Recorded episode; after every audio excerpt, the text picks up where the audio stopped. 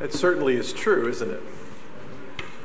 The more noisy things get in the world, we have our spiritual centers, don't we? Certainly in Christ at Calvary, His Word, our times in prayer, our times with God's people, and our opportunities to be part of gospel growth and ministry.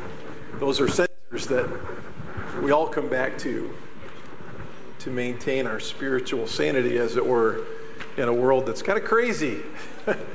uh, those simple things. So thank you for those reminders. Second Corinthians chapter 11, as you're turning there, Second Corinthians chapter 11, I'd like to welcome any guests that have never received a gift from us. Maybe you came with someone, or even by yourself. We're not going to have you stand and be embarrassed, but we'd like to give you a gift. Did you just slip up your hand? Or maybe the person that came you came with this morning could do that for you. Our ushers are at the back, and they'll find you and give you a gift. Anyone up here? Up here to the left. Thank you. Keep your hands up. They'll find you. Uh, way up here up front. Thank you. Anyone else over here to the right? Tony? If they don't see you, I should be able to see you, right? From this perspective, I think I'm 24 inches up off the ground and I'm about six foot five before I turn 50. I don't know what's happened since I turned 50, but I don't think I'm six five anymore. My license, my license still says I am, but I should be able to see pretty well um, among you. Welcome to you. We're glad that you're here. Um, I don't know that you're ever going to get a full sense of the reality of the, the nature and purpose of what Grace Church of Mentor is as a local church in one visit, but we hope your hearts are encouraged nonetheless. We're a pretty simple place. Uh, we seek to love the Lord, love His Word, love each other, and love souls in our community who need to know the love of the Lord Jesus Christ as we know it, as we've come to know it. It's about as simple as we get, it's about as complex as we get, but we're glad that you're here. There's a little slip of paper inside that gift bag with the pen if you'd like to fill out that little card. We'd love to have knowledge of your guest visit with us. We'd love to pray for you. And if it's your heart's desire, let you know a little bit more uh, about our church family and the future. I hope to get a chance to meet you after the service. Um, if I've not already met you, glad that you're here. Over the next several weeks, we're going to be covering the next portion of this third section of Paul's second inspired letter to the Corinthians. It really begins in obviously chapter 11 and verse 1 and goes through uh, chapter 12 and verse 13. God willing, uh, through the month of October, we'll be able to cover all those verses. And then in the month of November, uh, conclude this book um, that we began at the beginning of the year. So let's ask God's blessing on the teaching and preaching of His Word this morning. And our first hymn that we sang this morning, it was a prayer to our Lord to open up our hearts to the truth of His Word, wasn't it? Do you remember? And I think it's a great hymn. I wish maybe we could sing that uh, every Sunday, if not formally, at least have that tune and those words on our minds and hearts as we're driving to church. Um, let's pray His holy word will have that influence uh, this morning as we continue. Father in heaven, we love you. We thank you for this opportunity to look into the perfect law of liberty, to be faithful hearers, and we pray, Lord, to be faithful doers of what we hear. And we certainly need your Spirit's help and guidance as we continue to uh, work our way through the sacred text of this second inspired letter from Paul to the Corinthian church. And we need your help in doing so. In Christ's name we pray. Amen. There's a popular phrase out there that I'm sure most, if not all of you, have become familiar with. It just basically says God uses broken things. He uses broken soil to give us crops. He uses broken grain to give us bread and broken clouds to give us rain. And that's true, isn't it? God uses broken things Flip back with me, if you would, to 2 Corinthians chapter 4 as you hold your finger in chapter 11. And let's remind ourselves that this was really uh, a theme of Paul's in this whole letter. 2 Corinthians chapter 4. Uh, by the way, if you don't have a, uh, scripture on your device. Our ushers are also willing to help you follow along by offering you a Bible. Uh, if you don't, maybe forgot yours in the car or at home, the coffee table or whatnot.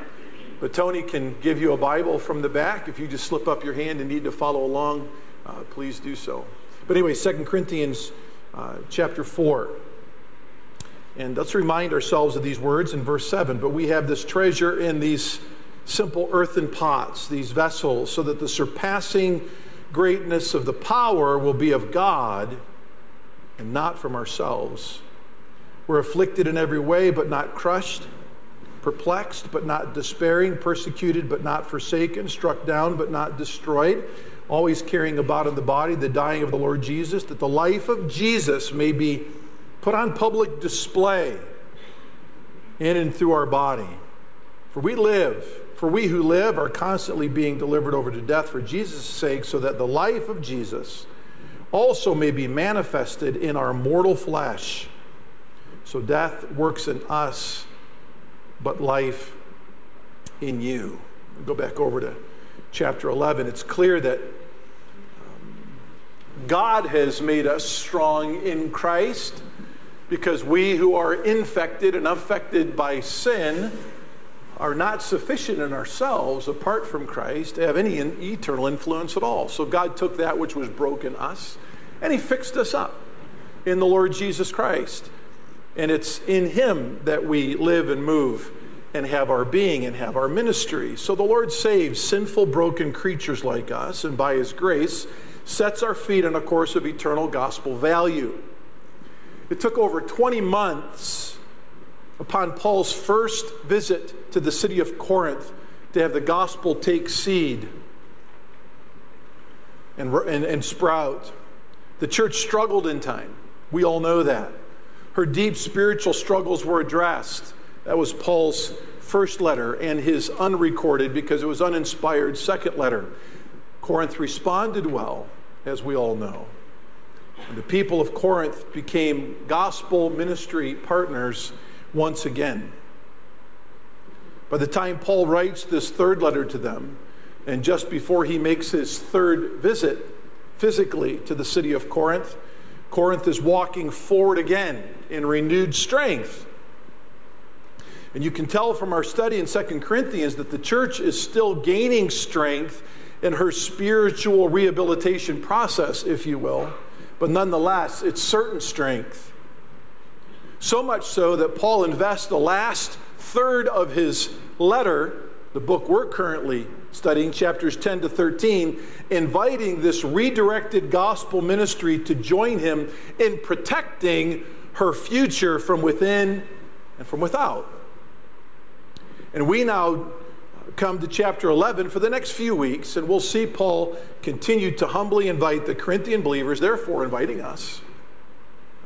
All scripture is given by inspiration of God and is profitable for instruction. So this is for us too, to join him in securing her gospel future. He says here in verse 1 I wish that you would bear with me in a little foolishness. Now, he's inviting the Corinthian believers in a very similar fashion that he was in chapter 10 and verse 1.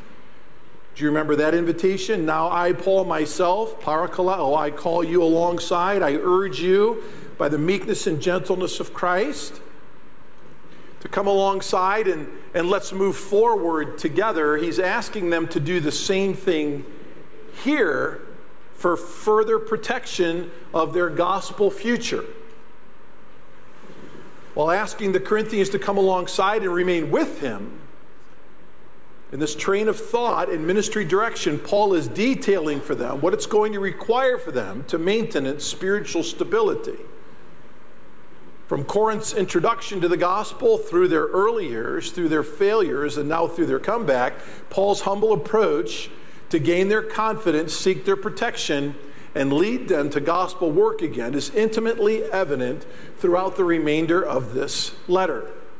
We'll all continue to learn from Paul that taking humble personal ownership of your gospel ministry, your individual gospel ministry, is the normal spirit filled thing to do in the local church.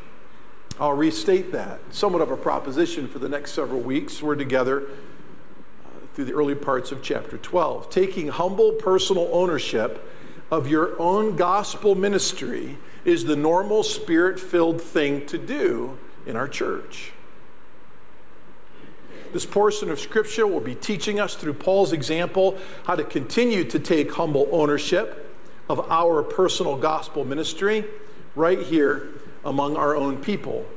The disposition of ministry ownership is as critical as the doctrinal position of it. We often talk in those terms doctrinal and dispositional. We already talked a lot about the disposition that a true believer arms themselves with, that we've already read again in review in chapter 10 and verse 1. We arm ourselves with the meekness and the gentleness of Christ. We say that Paul is taking a humble personal ownership of gospel ministry, and it's normal. He exudes humility throughout the letter, but particularly in this next portion through the use of a word we see some eight to ten times, and it's a form of the word weakness. I'm going to finish up the introduction to the first six verses of chapter 11 by reviewing for us the why of the use of this word weakness all the way through chapter 12 and verse 13 to demonstrate again for us the dispositional reality that we need to be armed with if we're truly going to protect our own personal gospel ministry and the gospel ministry of our own church going forward. So, we see the word weakness in verse 21 of chapter 11 twice, and in verse 29 and in verse 30. We see it in chapter 12 and verse 5. Again, verse 21 of chapter 11, two times. We see it again in verse 29. We see it in verse 30. We see it in chapter 12, verse 9, verse 5, excuse me. We see it again in verse 9 twice and in verse 10 twice.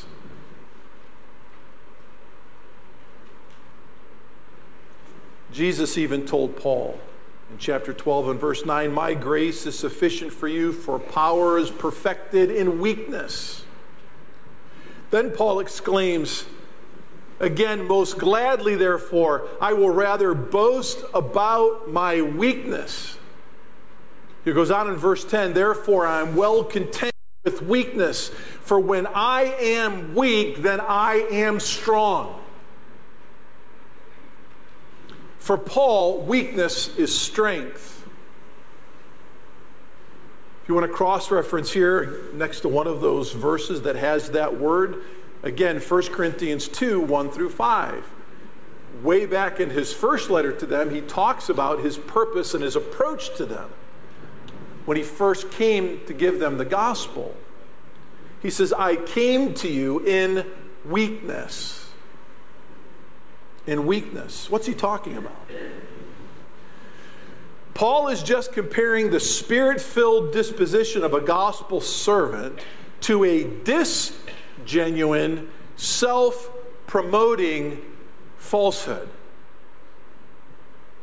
He's pointing the Corinthian people to the spiritual change in his life from his conversion forward. That change was brought about by omnipotence. God had taken him from being one who tortured the church to be a servant of Christ in that church. It was God's grace that trained and deployed Paul in gospel ministry. Anything and everything that Paul did was to show God strong and himself weak in comparison. You see, Paul wasn't spiritually weak because God is strong. His person, compared to the omnipotence of God in Christ, was certainly weak. The disgenuine false ones around him would always point to Paul's personal inability, his shortcomings as a speaker, his physical stature, his personhood as a minister of the gospel. And Paul would point them back to the great grace of God in Christ and take the attention off himself. And the false ones would call him weak for doing so. So Paul says, hey, if that's weakness, what they say I am, then I'll wear that t shirt. I'll take that word as my middle name. If being weak is Jesus must increase and I must decrease, then W is my middle initial. If being weak means that when I speak, I must preach in the power of another, the Holy Spirit, and not my own, then sign me up for the club of the weak. If speaking with great spiritual knowledge and poor rhetorical skills is weakness, then yes, align me with the company of the weak.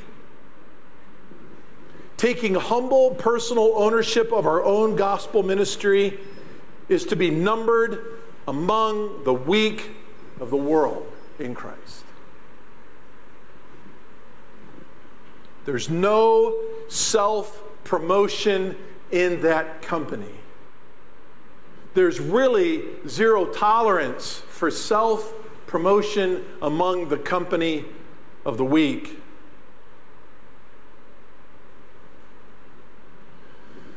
The weak aren't going to have very many followers.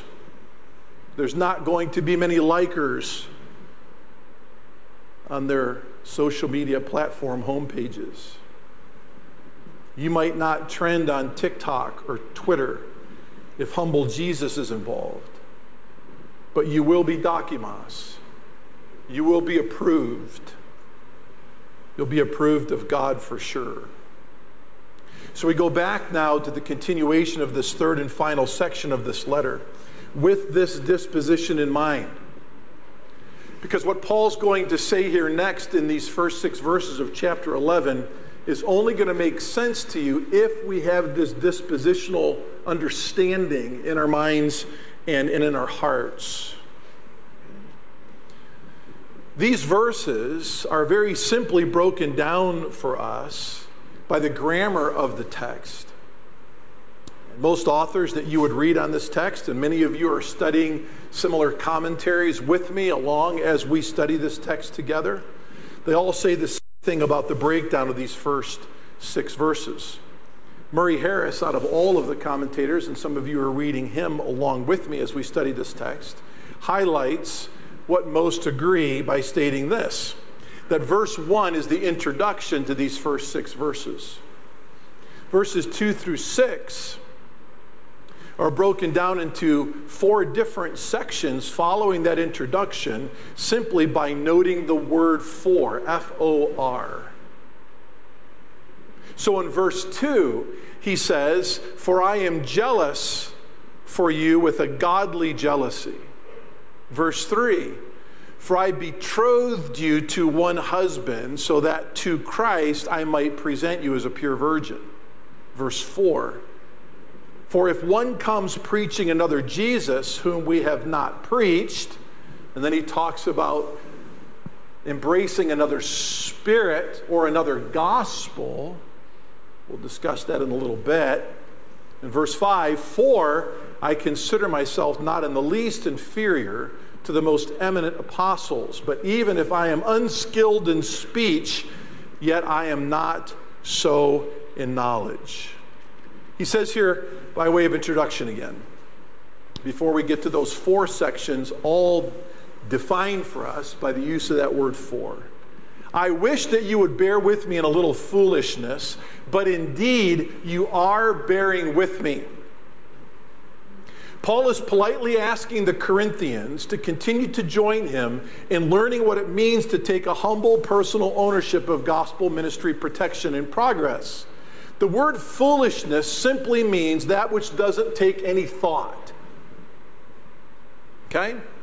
That's what it means at its, at its, uh, at its core in this time. Something that just doesn't take any thought. Now, we use that term foolishness negatively, and Paul uses it positively. In our culture, we could say that uh, two boys, two brothers, throwing a baseball in their front yard. Right? One's a pitcher, one's a catcher. And the front of the house, the front yard, has the largest window of the whole house. And, and the one who's the catcher is places himself before that window. Right? We would say that's foolishness. It didn't take any thinking at all. Right? for them to arrange that. That happened in my home.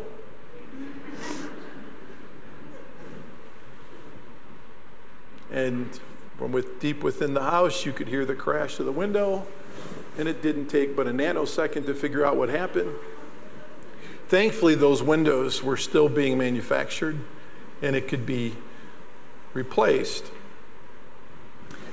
Positively in our culture, when in a courtroom, and many of you have been on maybe jury duty or in a courtroom for various reasons. The trial's about to begin, and the judge walks in and is introduced. Everyone instinctively does what? All rise. In a wedding, when a bride makes her grand entrance to the ceremony and her mother stands, and the rest of those assembled for the wedding automatically just do the same without much thought without any thought at all. We could call both those opportunities to stand and show respect no brainer decisions. And that's what Paul is humbly saying here to the Corinthians. In weakness and in God's strength, listen, could you bear with me a little longer and can we discuss some no brainer spiritual realities of personal protection and gospel promotion among you. So, these four points, all described for us or detailed for us by the word for, are going to be a review of that for us who are in Christ. Shouldn't take much thought at all. These should be slam dunk realities in our minds and our hearts and relationship of what it means to humbly and personally function among one another in gospel work. Okay? He says here in verse 2, number 1, For I am jealous for you with a godly jealousy. For I am jealous for you with a godly jealousy. Paul likes to use normal emotions and equate them to God. He speaks of righteous anger that the Lord has, and here he speaks of a godly jealousy. Living jealously is normally not a good thing, but apparently, Paul says that humble personal gospel ministry, protection, and promotion requires godly jealousy. So, jealousy is good here when it pertains to our personal gospel ministry among the saints. I was talking to someone in our ministry recently. They had led someone to Christ. They were discipling that person, various pathways of keeping each other face to face for a few months during whatever the last 19 months have been. Uh, led them astray. It was difficult for them to meet over a screen and talk about personal spiritual realities in their lives and grow each other in Christ likeness. So they drifted apart. And then this friend of theirs that they had led to Christ had discipled in Christ. The longer they were apart, they began to see their friend join themselves to other spiritual loyalties among people and places that were not so healthy. So this sweet saint says, Pastor Tim, I feel really jealous. Is that wrong? Of course, I tell her, no, that's not wrong. And quite frankly, it's good. If you didn't feel this way, and you had have been really saying what I saw Christ do in my friend's life was pretty mediocre. The ministry God gave me in her life was pretty purposeless and pointless, and the dramatic change in her life was of man and not God. So we're chill, easy come, easy go. That's not weakness. That's not biblical meekness.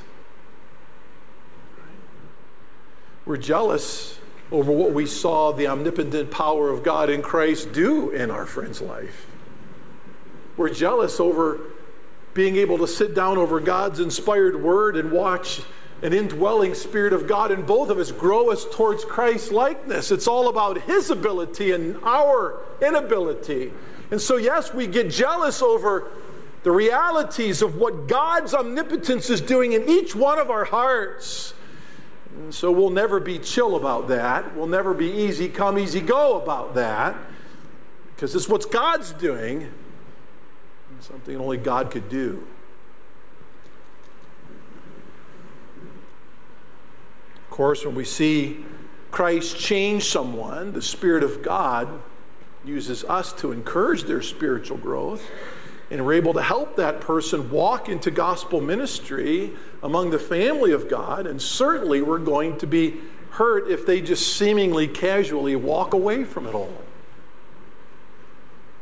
There are many of you here this morning, and that number is increasing more and more, that have taken this weak approach to ministry, and you've decided to allow the power of God to work in your life and in somebody else's life, and then maintenance that spiritual growth personally, soul to soul, and you know that very special, unique pain when you begin shepherding a soul, and that soul, for some reason, just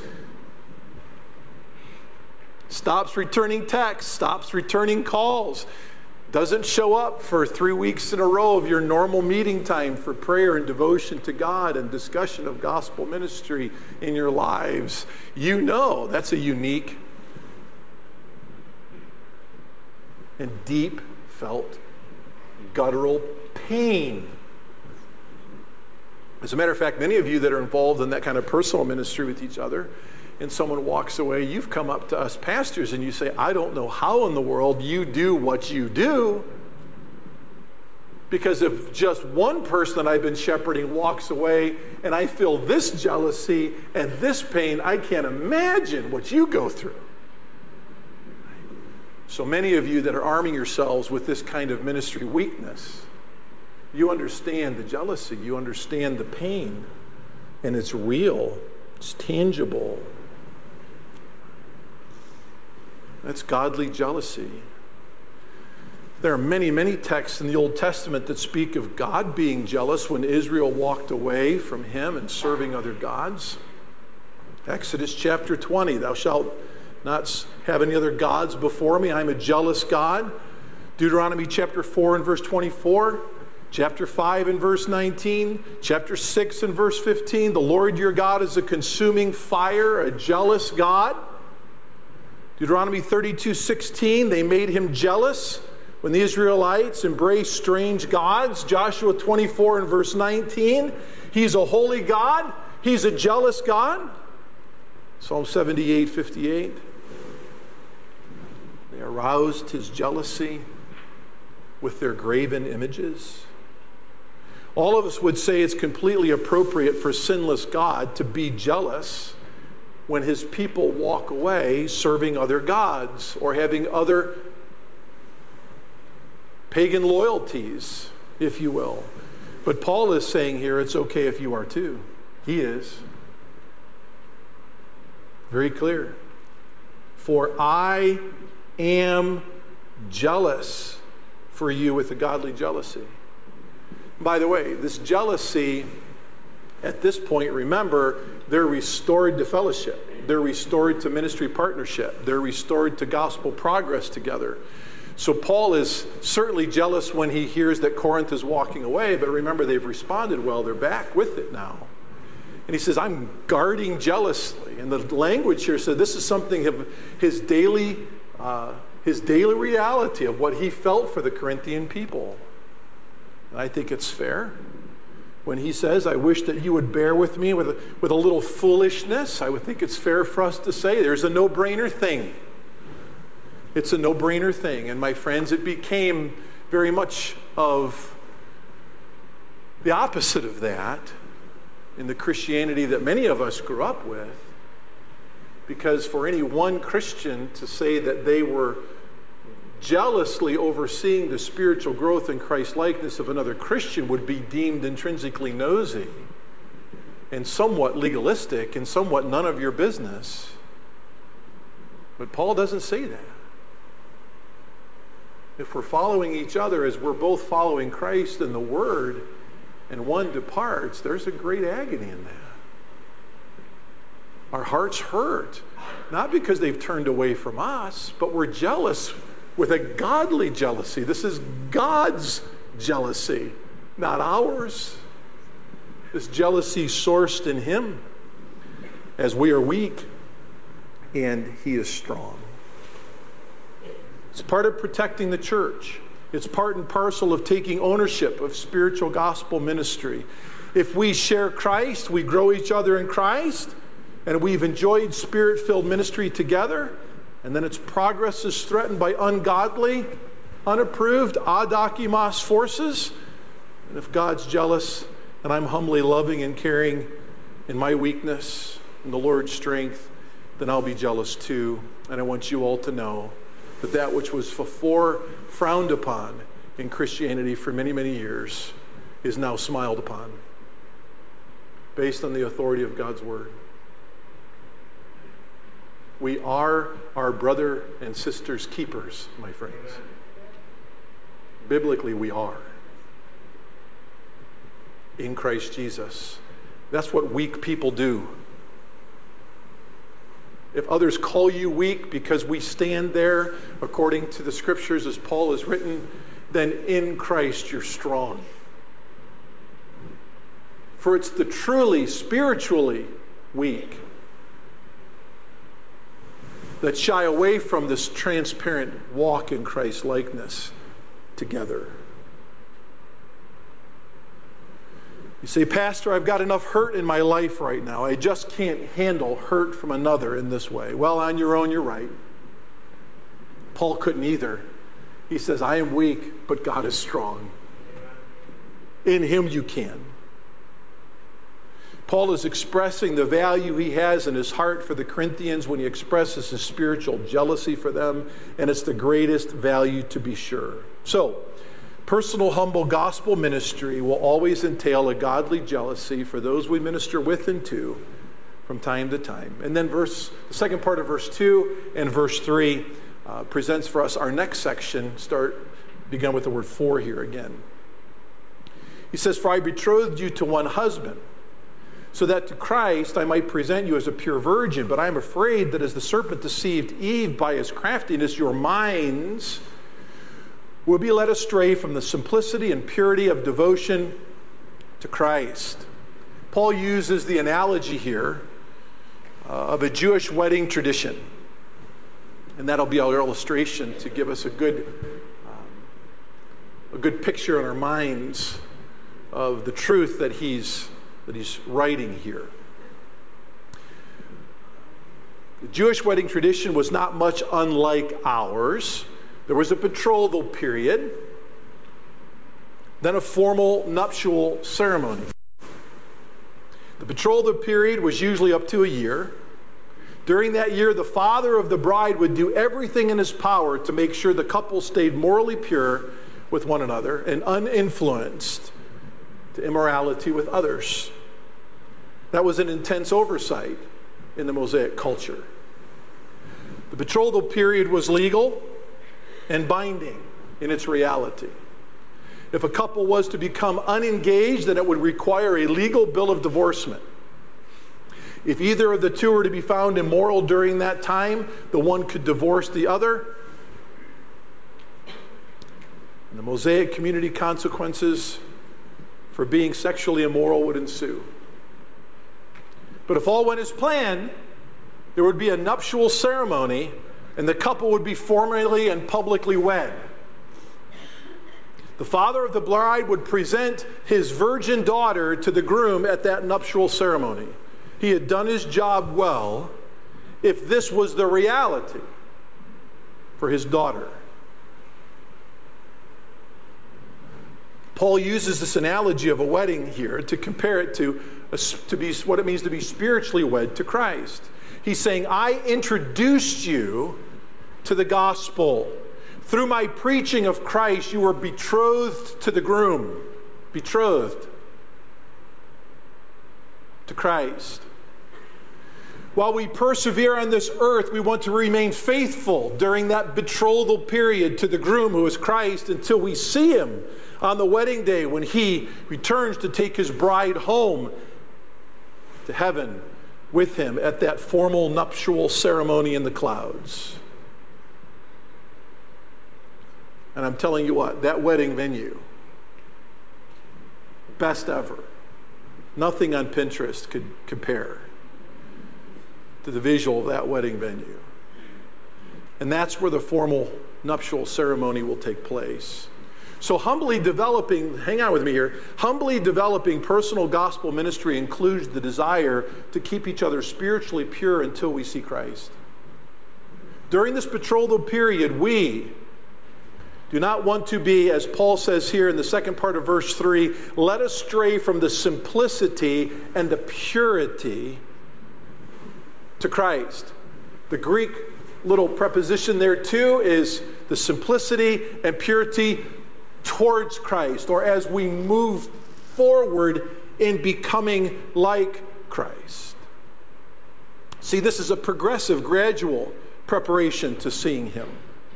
Paul is tremendously invested, as we should be in each other, to developing and protecting the, each other's growth in Christ likeness. He's doing the same with the Corinthians. What a tremendous honor an opportunity we have to help each other grow to be more like Jesus. The pull of the world is oh so strong, but the pull of the grace of God in Christ towards this weak reality is so much stronger. If you feel compelled by grace to be protected and protect others in Christ and prepare them for his return, then that's God's grace. That's Christ being formed in your heart, as Paul taught the Colossian believers. The true Christian servant doesn't want to lead from up front or from behind, but from among God's children to assist and to protect their gospel growth and progress. Any spirit filled saint should increasingly desire to come alongside another saint to achieve this goal of preparation to see Christ. And the distraction is also found in verse 3 that we've already read. Satan loves to distract. What does Paul say here? The mind. Remember that? The mind. But I am afraid, as the serpent deceived Eve, verse 3, by his, by his craftiness, your minds will be led astray. Satan's first appeal is always to the intellect, to distract God's people away from the truth that is Christ Jesus. The mind is the battleground for truth ever since the Garden of Eden. Adam and Eve allowed Satan to alter their thinking regarding God and his spoken revealed word, therefore alter their devotion to the Lord. So I would ask us all what in our thinking dissuades or tempts your devotion to Christ or your devotion to this weak but strong lifestyle that Paul's laying out here in his heart for the Corinthian believers? We could spend an eternity here on this matter of the mind but time does not afford us to do so. Keeping our minds set on the goal of being presented to the groom at his appearing and helping someone else do the same will keep us focused for sure. And that's what God's called ministry in weakness. Ministry in weakness. This is the ministry of the saint of the local church. This is not the me, this is the we of local church reality. And as we know, we've said many times, the New Testament doesn't one time speak of genuine ministry being an individual experience, an individual reality, something that we do together for sure. So, we know the importance of spiritual jealousy and gradual growth and the protection of gospel progress and ministry. Let's go on this morning and learn together the importance of protection and progress in relationship to understanding the mind of Christ in ministry by considering here verse 4. Right? What is the mind of Christ in verse 4? Well, we need to know that compliment is always in order when we're growing each other up in Christ likeness. Look at the last part of verse 4 before we go to the first part of the verse. Paul says here, very, very carefully, right? You bear this beautifully. You bear this beautifully. So he's telling this group that's has a renewed growth in Christ likeness as he shares with them how to protect their growth in Christ likeness and their gospel progress together. He, he, he, he finds them to be in the faith, so therefore he's assuming their growth, and so he's able to compliment their humanity here. You're doing a great job with this, by the way. And what were they doing a great job with? It's the introduction of our third point here by the use of the word for. For, verse 4. For, if we have not preached, for, if one comes, excuse me, and preaches another Jesus, whom we have not preached, that's number one, or you receive a different spirit, which you have not received, that's number two, or a different gospel, which you have not accepted, you bear this beautifully. So Paul's saying there continues to be from the outside, and maybe a little bit from within, some adokimos, unapproved people uh, doing these three things. These three things are really part of one whole reality of a message. The false ones had a message to proclaim. The dark reality was the messaging and the signaling of the false ones could potentially harm the growth of the true ones inside the church. Now, some of you may be thinking right away of similar words that Paul used in Galatians chapter 1, particularly, I believe, verses 6 through 9. There's where he warned and said there was a group that preached another gospel, and their message was to be accursed. Do you remember that? The other gospel there was simply teaching that Jesus was never enough. Words of the law needed to be added to faith in Christ, demands of the law, such as circumcision and so forth. And Paul says in Galatians chapter 1, that's just nonsense. Now, hang on with me here as we wrap up this morning because something's a little bit different here in 2 Corinthians chapter 11. I'm sure it may have included the messaging of the false ones in Galatians 1, but the preachers pirating the work of God in Corinth were what historians call triumphalists. They were triumphalist in their messaging. They preached a Christ that would be king. There's power in having a sovereign ruler of the world to which we commit our loyalty. Rulership over the cosmos is true power. That's a man's man's king. Any Jesus that would die at the hands of a Roman Empire was weak. There's that word again weakness. False religion never sees the humility of Christ's life and sacrifice sufficient to transform a soul, to lead a people group. True power would never be born in a stable, apprentice as the son of a carpenter, or minister with a small following and die a vandal's death. But Jesus preached, Blessed are the meek, for they shall inherit the earth. Paul preached, In my weakness he is made strong. The carpenter's son, humble, divine strength, is now mine in him. And our triumph is not now, but in the kingdom to come, will Christ will reign in purity of light and righteousness throughout the whole earth. The triumphalist approach to living for another Jesus my friends, is still alive and well in our time. It certainly is found in the prosperity gospel message. It certainly is found in ministry where the mere human leader of a ministry becomes the epicenter of all that is good and done through that ministry. Many of you are listening to a podcast that become quite viral. The rise and fall of a particular person, a particular ministry. There's many other like that in our time.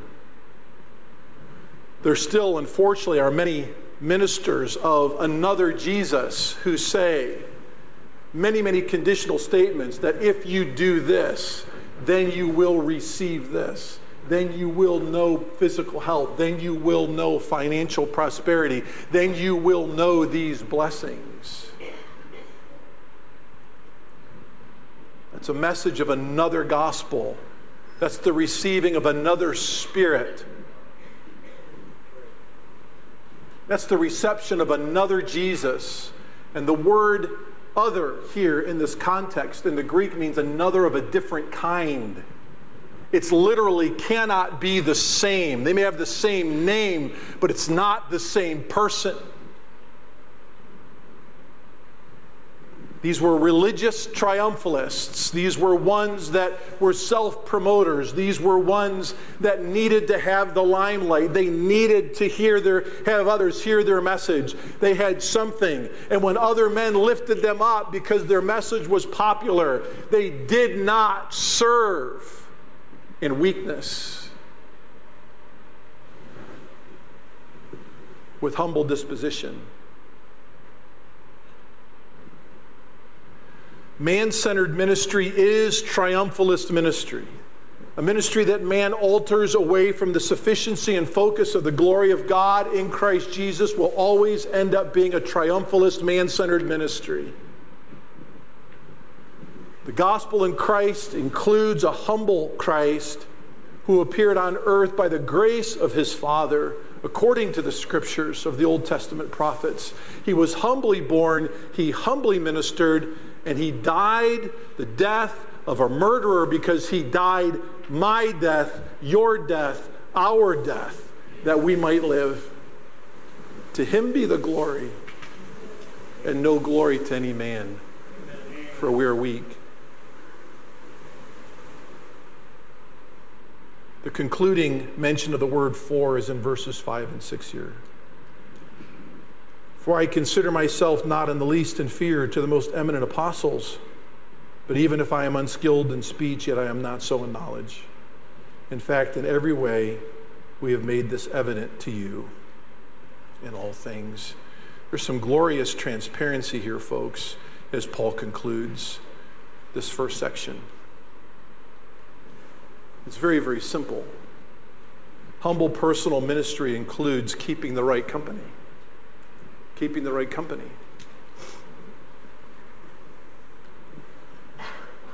Paul's distractors, Paul's enemies or enemies of the gospel, these people of another gospel, another spirit, another Jesus, these people criticized him because he claimed to be an apostle of the true Christ. But he says here, in defense of his own ministry, Look, I don't have a problem being aligned in my company with the eminent apostles. The eminent apostles here were Christ's original band of 12. Study it out on your own. We don't have time to go through the whole history. Paul says, you know what? It doesn't really matter to me if you don't value me at all, as you would value those who walked with Christ for three years in his public ministry. I have no problem aligning myself with them, not because of my name, not because of my heritage, not because of my education, because of knowledge. The word knowledge here is so important. I'm aligning myself with the Logos of God in Christ, the true knowledge of God in Christ. I'm, I'm, aligning myself with, with the salvation that I myself had received as a persecutor of the church in Christ Jesus. That's true knowledge. We have no knowledge that's valuable apart, spiritual knowledge apart from the person of Christ Himself. He must increase and I must decrease. So if you're going to criticize me because I call myself one of the true apostles, one of the eminent ones, that's fine because you're looking for a pedigree, a self promoting pedigree and you know that I will never self promote. I will promote knowledge, and I will promote knowledge in Christ because true disciples of Christ, that's good company. And that company is a weak company. They're always weak because they exclusively find, exclusively find their spiritual strength in Jesus alone and His Word alone. And they walk through this old earth together striving, as Paul says in Philippians chapter 3, towards Christ likeness, only together.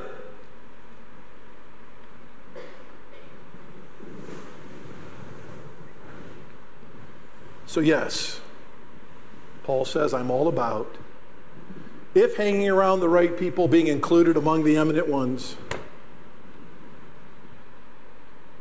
includes being a poor speaker but having true knowledge in Christ and growth in Him and growth in Him together, and count me in. I want to be numbered among that group.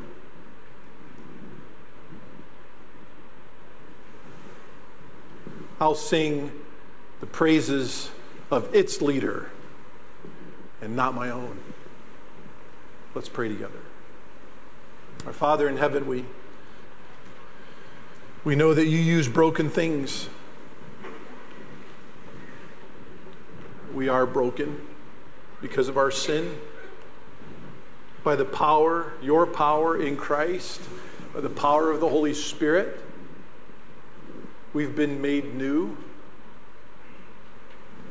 Old things are passed away. Behold, all things are become new. We long, Lord, to be always numbered among the company of the faithful, who may be described by the world as weak, because we find our strength in a humble, glorious Savior.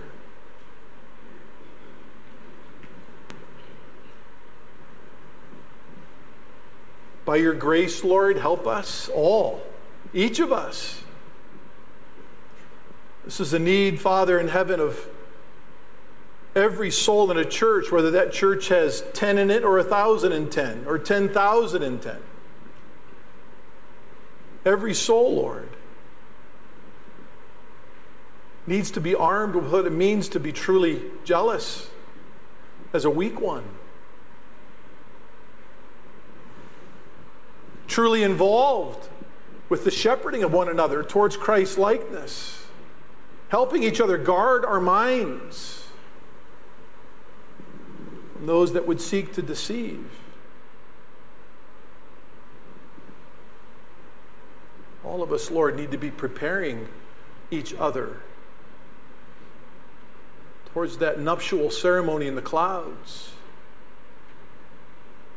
The crazier, the darker, the noisier the world becomes financially, politically, medically, domestically, academically, socially. May the weak ones in Christ here band together, championing the cause together, pursuing what it means to be like our Jesus who saved us.